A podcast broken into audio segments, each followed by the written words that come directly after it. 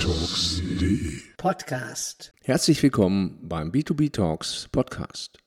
Mein Name ist Stefan Kossold und ich beschäftige mich seit 25 Jahren mit digitalen Vertriebslösungen im B2B-Umfeld. Schön, dass Sie auch beim zweiten Teil zuhören. Ich gehe davon aus, dass Sie den ersten Teil dieser Podcast-Serie Künstliche Intelligenz mit Excel kennen und verstanden haben, wie neuronale Netze Muster erkennen können. Das hatte ich ja beim letzten Mal am Beispiel der Zeichen Plus und Minus und anhand einer Excel-Datei erläutert. Verlassen wir nun die Grundlagen und schauen uns erste Anwendungen an, die man auf Basis dieser Technologie erstellen kann. Und wir werden beginnen mit dem maschinellen Lernen. Danach äh, werden wir uns anschauen, wie Content, wie ich mit künstlicher Intelligenz Content äh, erstellen kann, wie zum Beispiel Bilder oder eben auch wie äh, ChatGPT funktioniert und gehen dann über zum autonomen Fahren. Denn ich möchte Ihnen heute ja auch Grenzen aufzeigen, aber eben auch die Potenziale darstellen, die in künstlicher Intelligenz liegen. Beginnen wir mit maschinellem Lernen. Man unterscheidet hier zwischen überwachtem Lernen, in diesem Fall kennt man das Ergebnis, unüberwachtem Lernen. Hier muss die künstliche Intelligenz eigenständig Zusammenhänge in Daten erkennen. Verstärkendem Lernen. Hier werden die Ergebnisse, die man erhalten möchte und die, die man nicht erhalten möchte, von Menschen bewertet. Das sind so die drei verschiedenen Arten, die man äh, im Bereich maschinellen Lernen unterscheidet. Das überwachte Lernen kennen Sie bereits. Das haben wir nämlich für die erste Folge verwendet, um die äh, Zeichen Plus und Minus richtig zu erkennen. Auf das verstärkende Lernen gehe ich im Folgenden auch nicht weiter ein. Es sei hier nur erwähnt, dass man das vor allen Dingen für das Feintuning nutzt, um zum Beispiel rassistische oder diskriminierende Aussagen in Chatbots zu verhindern. Aber nun geht's los und wir steigen mal ein in das Thema unüberwachtes Lernen. Wie funktioniert das?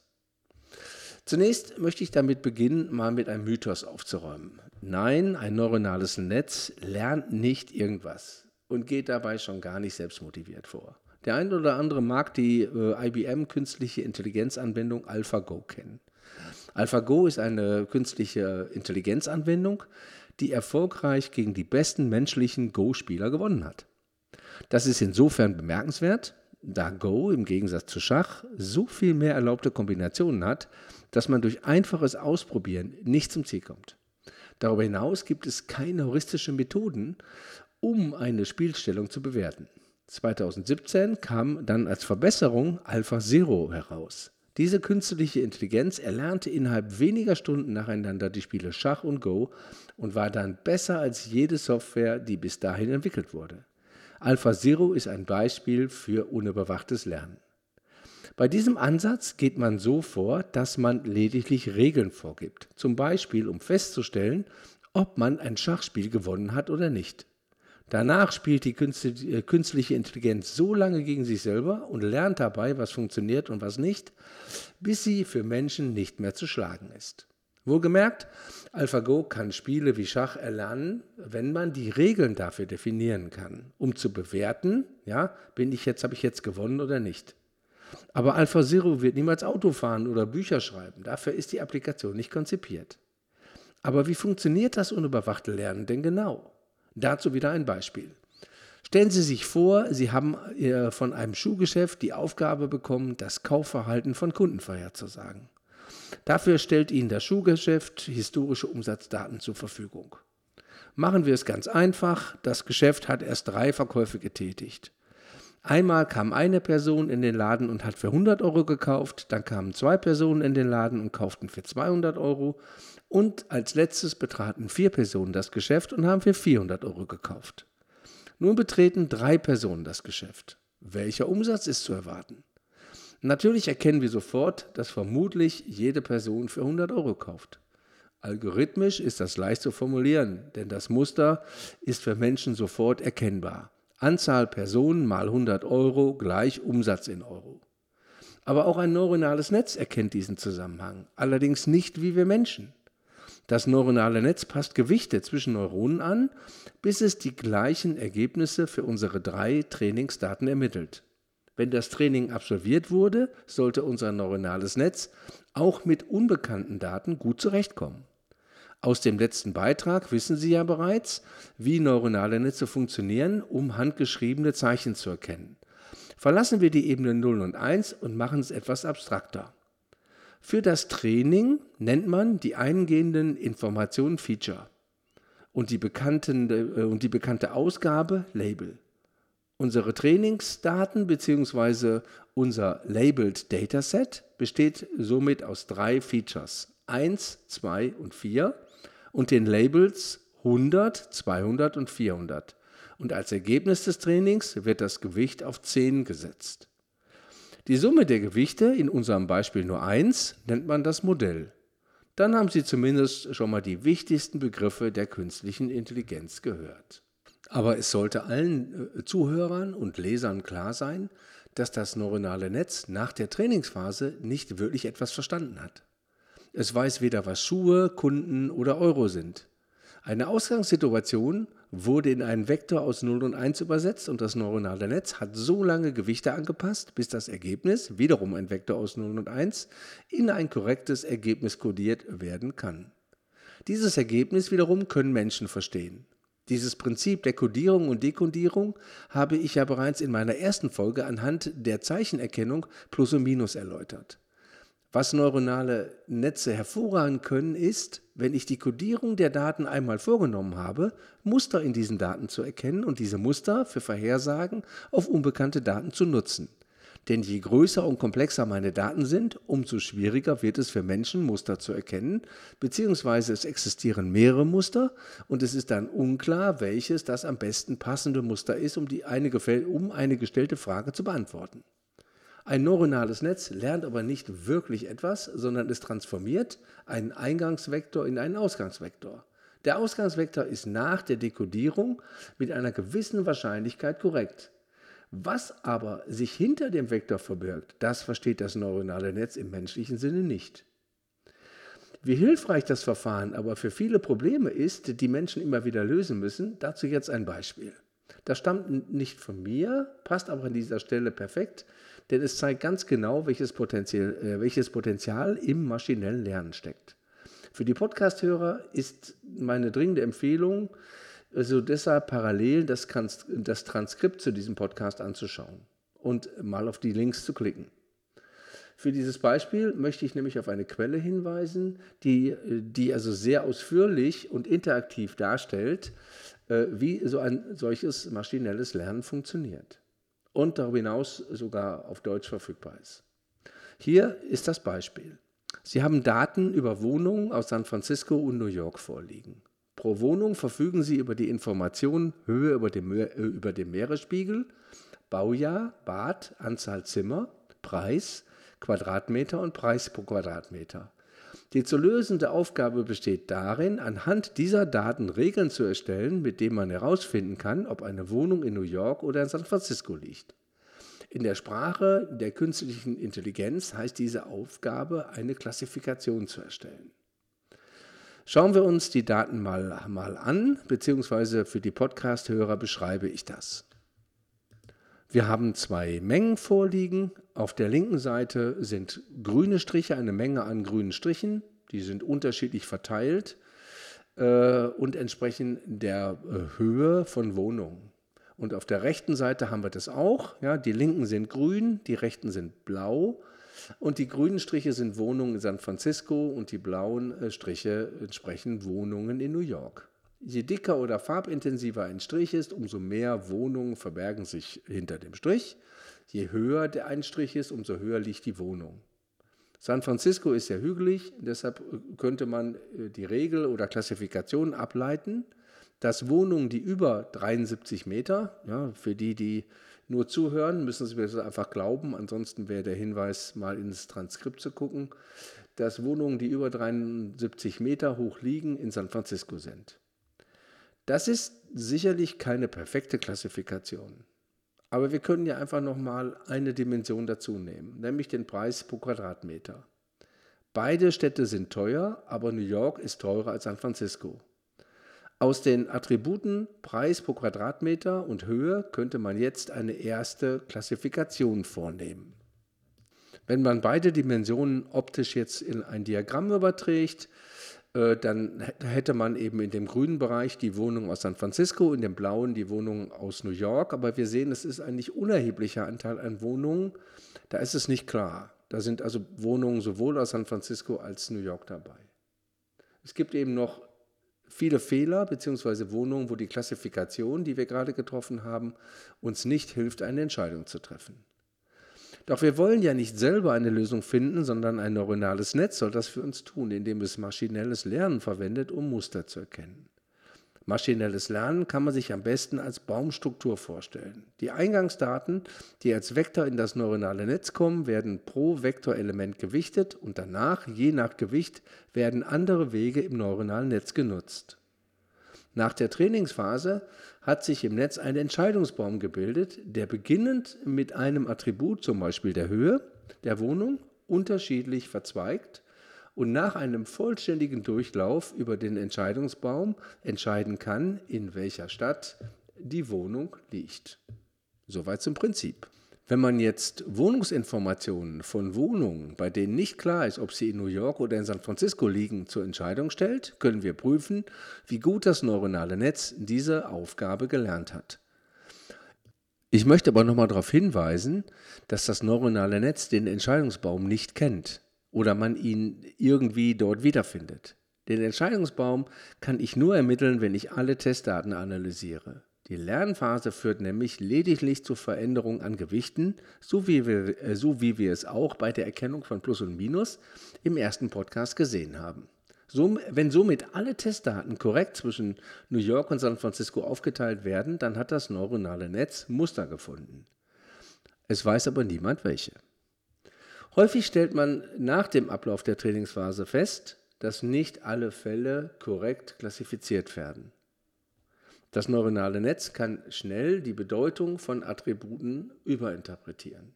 Das nennt man auch Overfitting oder bei ChatGPT Halluzination. Das ist ein echtes Problem in der künstlichen Intelligenz, denn es gibt in Daten Muster, die nicht real sind. Zur Verdeutlichung, wo sowas herkommt, gibt es einfach eine tolle Webseite, die habe ich im Transkript verlinkt, die sich, ja, ich würde mal sagen, über das Problem eher lustig macht.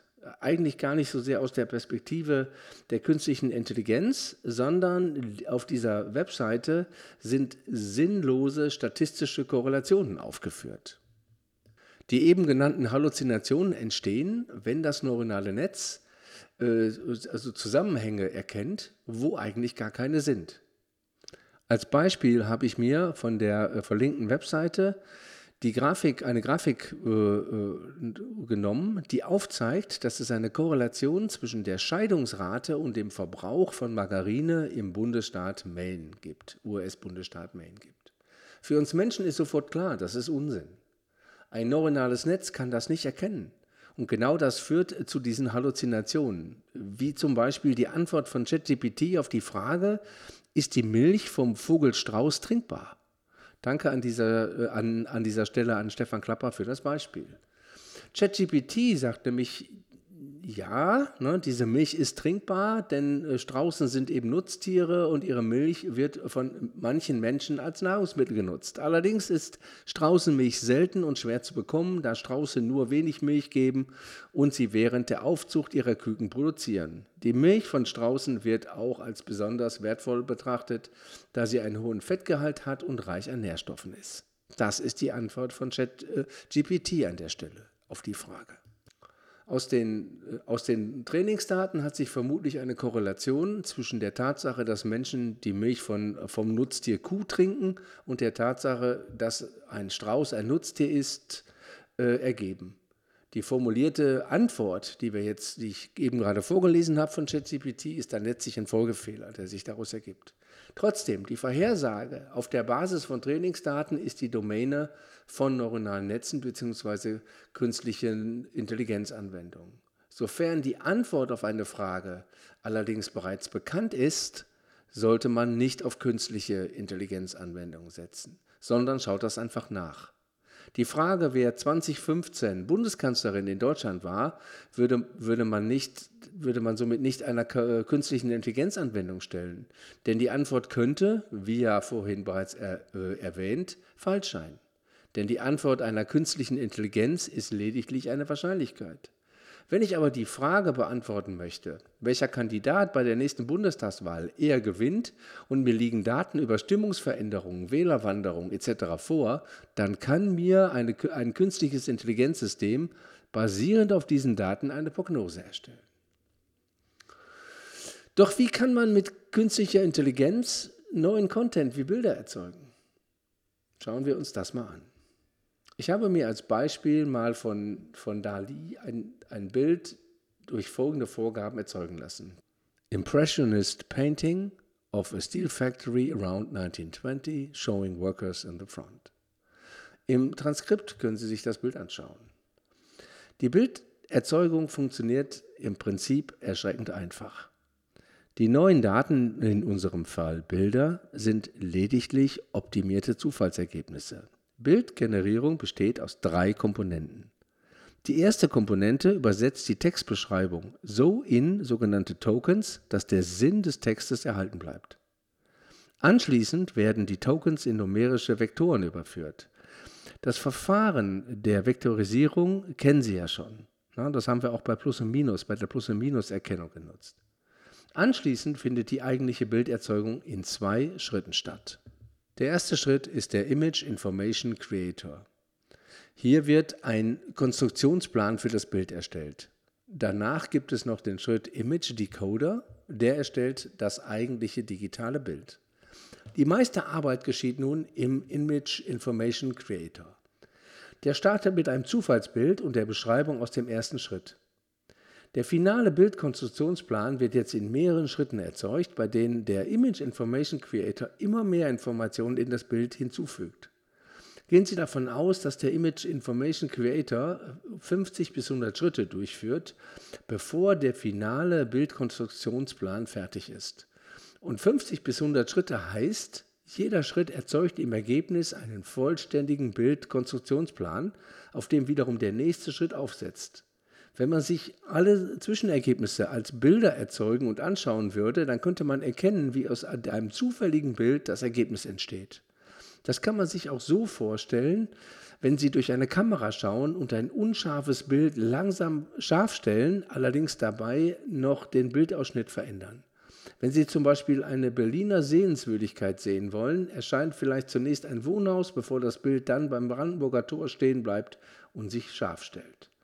Wichtig ist dabei noch, dass die Image Information Creator Komponente keine Bilder, sondern lediglich Daten oder Befehle für die Bilderzeugung liefert. Das eigentliche Bild erzeugt dann die Image Decoder Komponente. Die läuft auch nur einmal und zum Schluss, dann ist das Bild fertig. Vereinfacht formuliert geschieht Bilderzeugung mit künstlicher Intelligenz, indem man ein zufälliges Bild als Eingangsvektor in ein neuronales Netz gibt und den Ausgangsvektor wieder als Bild anzeigt. Das ist im Prinzip nichts anderes, als für eine zufällig erzeugte Wohnung die Eigenschaften so zu verändern, dass sie in New York liegt. Textverständnis kann man natürlich auch machen. Das kennen Sie äh, vermutlich die Anwendung Chat äh. Und um einer künstlichen Intelligenz Textverständnis beizubringen, die, die den Inhalt natürlich nicht versteht, sondern nur mit Zahlen umgehen kann, ist viel komplexer als die Mustererkennung oder die Bilderzeugung. Man muss zum einen Sprache verstehen und zum anderen Text erzeugen können. Äh, beschäftigen wir uns zunächst mit Sprachverständnis. Der erste Schritt ist, dass ein Text, zum Beispiel ein Satz, in, in Tokens umgewandelt wird. Anschließend normalisiert man die Wörter. Zum Beispiel die Worte Beeinflussungen, beeinflusst und beeinflussen könnte man auf Beeinflussung normalisieren. Als nächster Schritt findet die sogenannte Lemmatisierung statt. Hier gruppiert man Begriffe logisch. Hilfsangebot und Unterstützung wird auf Hilfe gemappt. Dazu benötige ich ein Wörterbuch oder ein Begriffsverzeichnis, auf das ich die Begriffe logisch mappen kann. Dieses Vorgehen der semantischen Analyse von Text nennt man Natural Language Processing, kurz, kurz NLP, und hat erstmal nichts mit künstlicher Intelligenz zu tun. Das Verfahren gibt es nämlich schon länger und wird zum Beispiel bei computerbasierten Übersetzungsprogrammen verwendet. Das Problem, das man lösen muss, nachdem die Semantik eines Satzes äh, vorliegt, ist, dass man Wörter und Eigenschaften in Beziehung setzen will. Dazu wandelt man Wörter in Vektoren um, aber damit man nicht unendlich viele Vektoren äh, bekommt, reduziert man Vektoren auf Eigenschaften der Worte. Das nennt man Worteinbettung. Wenn ein solcher Wortvektor zum Beispiel 50 Werte beinhaltet, dann kann man damit 50 eindeutige Eigenschaften darstellen. Der Grund dahinter ist ganz einfach. Man möchte auf den Vektoren Operationen ausführen können. Hierzu habe ich mal ein Beispiel. Stellen Sie sich vor, Sie haben einen Vektor, der repräsentiert äh, König, einen König. Und wenn ich jetzt eine Königin darstellen will, dann könnte ich das eigentlich durch Operationen tun, indem ich sage, König minus Mann plus Frau gleich Königin.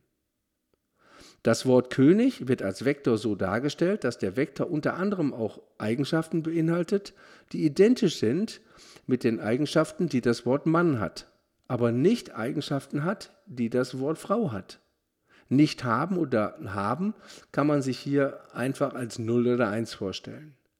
Wenn ich das schaffe, kann ich aus König minus Mann plus Frau das neue Wort Königin ableiten und Königin hat dann die Eigenschaften von König ohne die Eigenschaften von Mann, aber mit denen von Frau.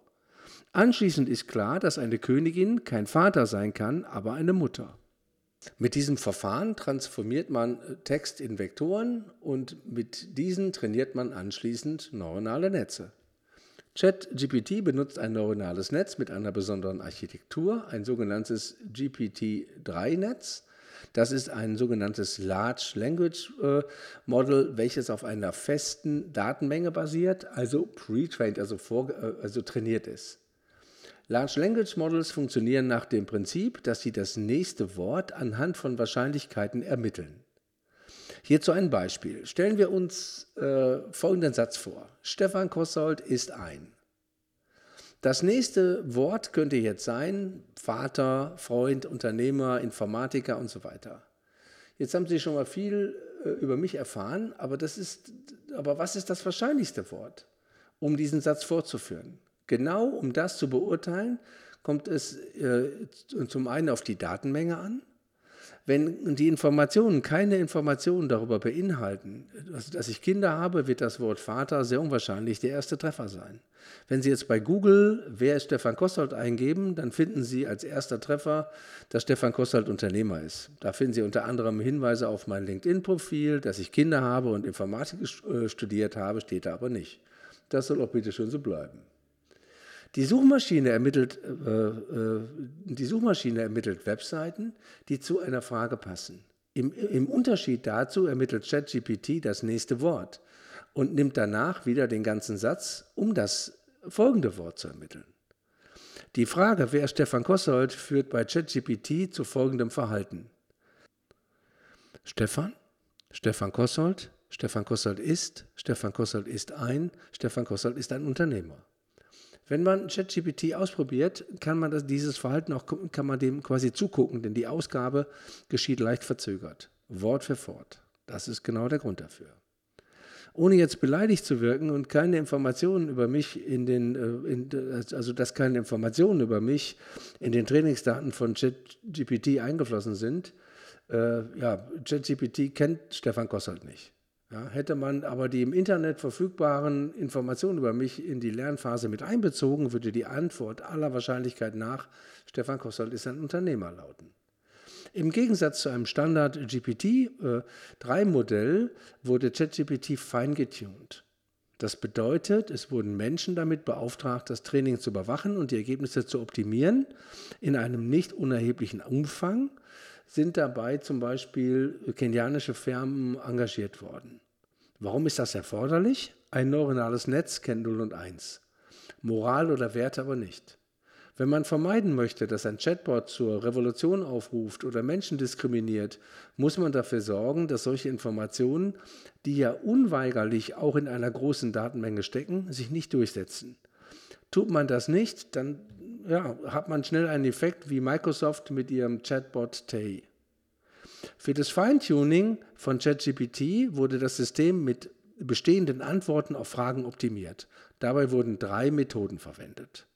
Direkte Fragen, erzähle mir etwas über, vergleiche, erstelle aus zwei Texten einen neuen zum gleichen Thema und Fortsetzungen. Führe den folgenden Text zu Ende. Danach war aber noch nicht Schluss, sondern es wurden verschiedene Ergebnisse von ChatGPT auf die gleiche Aufgabe von Menschen gegeneinander bewertet und das Ergebnis dieser Bewertung floss wiederum in ChatGPT zurück. Dadurch erreichte man ein Belohnungssystem. In diesem Schritt ging es also nicht mehr um eine korrekte Antwort, sondern es ging darum, aus den Bewertungen zu lernen, welches die beste Antwort ist. Anschließend wurde die Belohnung genutzt, um, das gewünschte, um die gewünschte Ausgaben zu verstärken. Dadurch wurden die gewünschten Antworten von unerwünschten Antworten unterschieden, um Hass, Pornografie oder Diskriminierung zu verhindern. Eine genaue Beschreibung dazu findet sich auch bei OpenAI, dem Hersteller von ChatGPT. Und das habe ich im ähm, Transkript zu diesem Podcast auch, äh, habe ich das verlinkt. Jetzt ist es aber so, dass ChatGPT nicht immer die gleichen Antworten auf eine Frage generiert. Bei Suchmaschinen ist das auch der Fall, da sich Webseiten ändern, neue kommen dazu, alte fallen weg und der Algorithmus von Google ändert sich zum Beispiel. Bei ChatGPT ändert sich die Datenlage und der Algorithmus aber nicht, denn es ist ein pre-trained, also ein vortrainiertes äh, äh, System.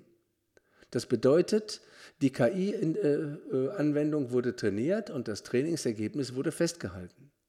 Hier wirkt sich jetzt der Zufall aus. Und da man das andauernd und, und, und da das andauernd passiert, äh, also dass die, dass die vorherigen Ergebnisse aber wiederum die Auswahl des nächsten Wortes beeinflussen, wirkt sich eine kleine Änderung am Anfang einer Antwort deutlich auf den gesamten Text aus.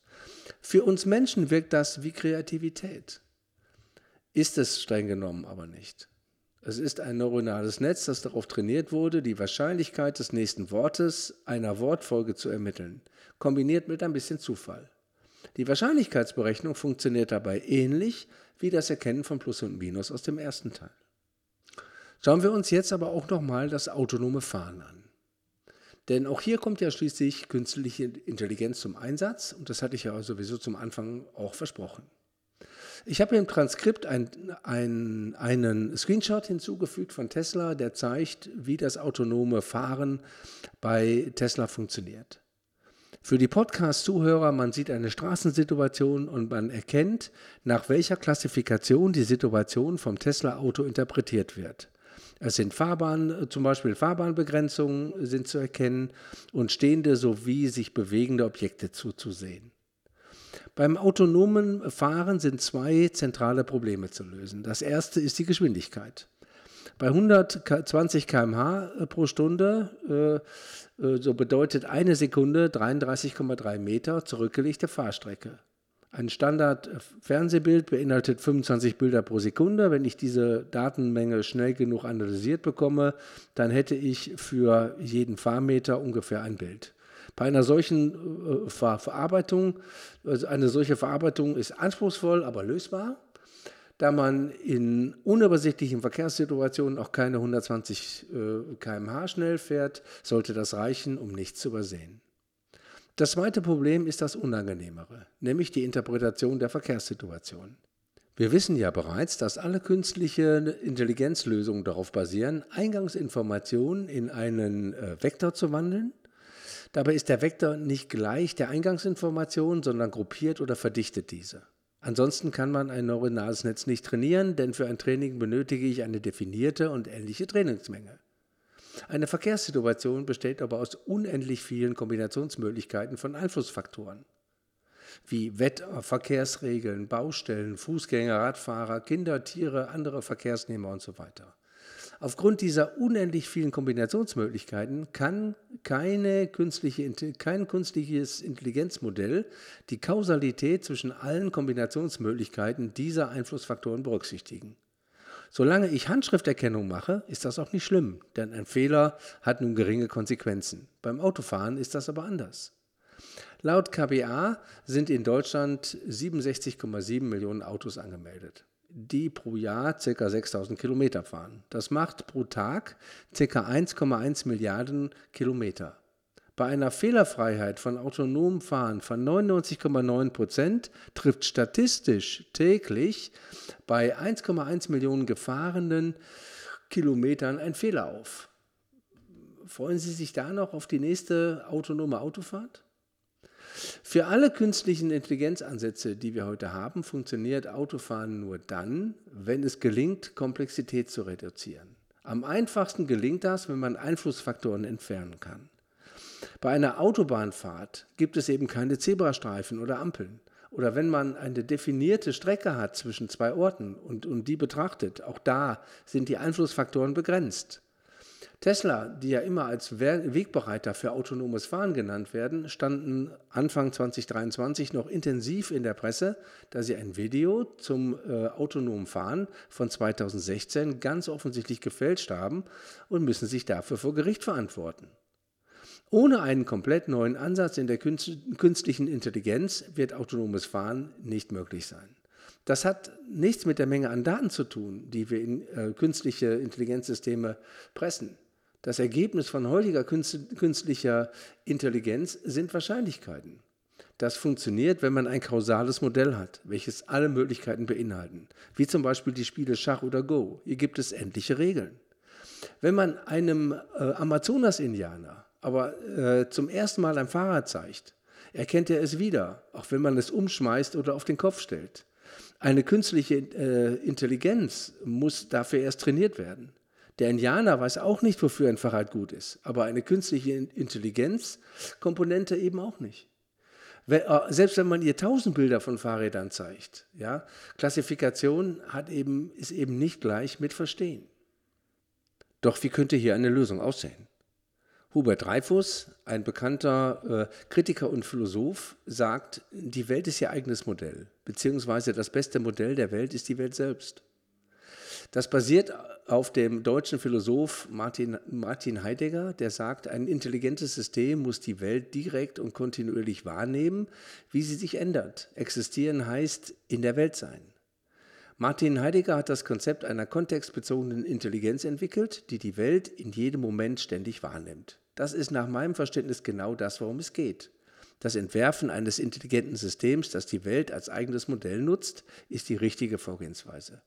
Sicher, das Gehirn hat ein hochstufiges Modell, wie die Welt im Gedächtnis gespeichert wird, aber dieses Modell entspricht nicht dem, was wir kontinuierlich wahrnehmen.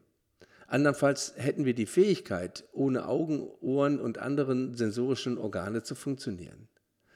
Die Unfähigkeit von heutiger künstliche, äh, künstlicher Intelligenz zu verallgemeinern ist der Hauptgrund, warum die Automobilindustrie bis heute kein vollständig selbstfahrendes Auto hervorgebracht hat.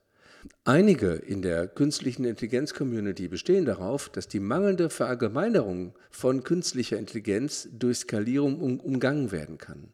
Aber dies ist offensichtlich nicht wahr. Die Skalierung ist genau das, was Forscher im selbstfahrenden Autosektor gemacht haben. Es funktioniert nicht.